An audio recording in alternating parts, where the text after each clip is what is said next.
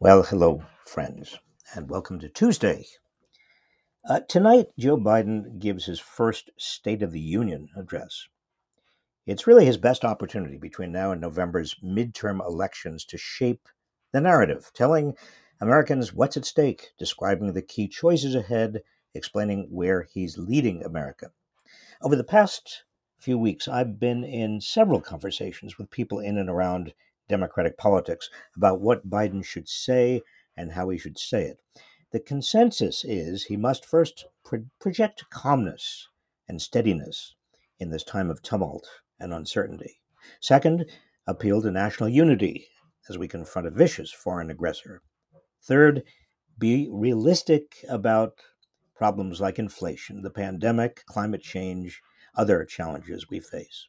Four, be humble about what he has accomplished so far and yet take credit for a few big things, such as the American Rescue Plan, bipartisan infrastructure legislation, and getting vaccinations into the arms of 80% of Americans.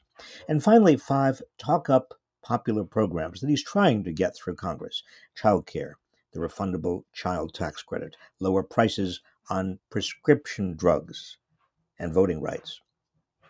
I agree with this consensus, but I think Biden also needs a large theme to give purpose and meaning to all this, uh, framing what he has accomplished so far and wants to accomplish. That theme should be the choice between democracy and authoritarianism.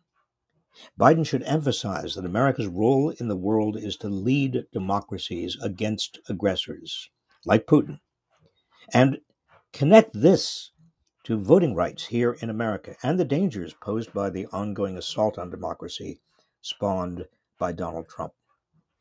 At least 19 states so far have enacted 34 laws that restrict access to voting. And lawmakers in at least 27 states are now working on more than 250 other bills to do the same.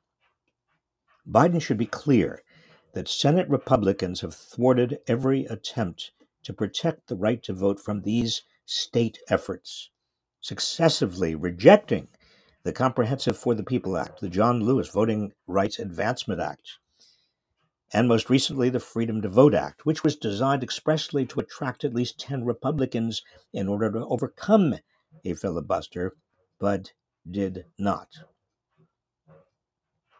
Biden should also make clear that widening inequality inside America itself poses a danger to democracy as big money engulfs politics. It wouldn't hurt to use the quote attributed to the great Justice Louis Brandeis America has a choice. We can have great wealth concentrated in the hands of a few, or we can have a democracy, but we cannot have both. This is why Biden should say. The rich must pay their fair share of taxes, why monopolies are bad, not just for consumers, but for democratic institutions, and why antitrust should be revived, and why measures such as the refundable child tax credit, which help America's less advantaged survive and prosper, are necessary to our common good. If you're watching tonight, be on the lookout for when the TV camera pans the members of Congress in attendance. You'll see those to the left of the central aisle, from the viewpoint of the president, that is, Republicans, scowl or sit on their hands when Biden mentions any of this. You'll also see they are overwhelmingly white and male. By contrast, those to the right, Democrats and independents, include an abundance of women and people of color. It's a powerful visual reminder of whom our two major parties represent at this point in history. I attended several State of the Union addresses when I was in Bill Clinton's cabinet, sitting in the front row, as other cabinet members did and do now, just next to members of the Supreme Court. These events are remarkable public spectacles in which the entire U.S. government briefly comes together. One member of the cabinet must go to a secure bunker in case the president, vice president, and speaker are assassinated, in order that the nation immediately has a new head of state. It's a terrible but necessary precaution. I'm not at liberty to tell you anything more, or even if I was ever selected.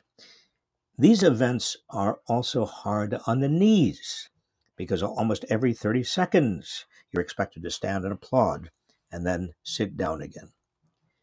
My advice to you keep your expectations reasonably low. Most such addresses are filled with bromides and platitudes and are not terribly coherent. I mean, reflecting the efforts of every cabinet member, many congressional leaders, and the heads of influential interest groups to get their pet programs and phrases included.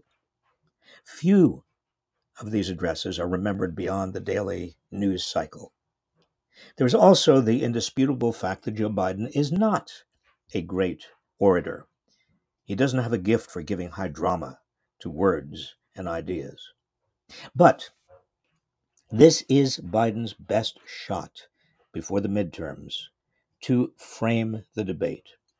At this point in the nation's history, when several existential challenges are converging Putin's war and the fearful prospect of nuclear Armageddon, COVID, climate change, the attacks Trump has provoked on democracy at home, along with racism and xenophobia.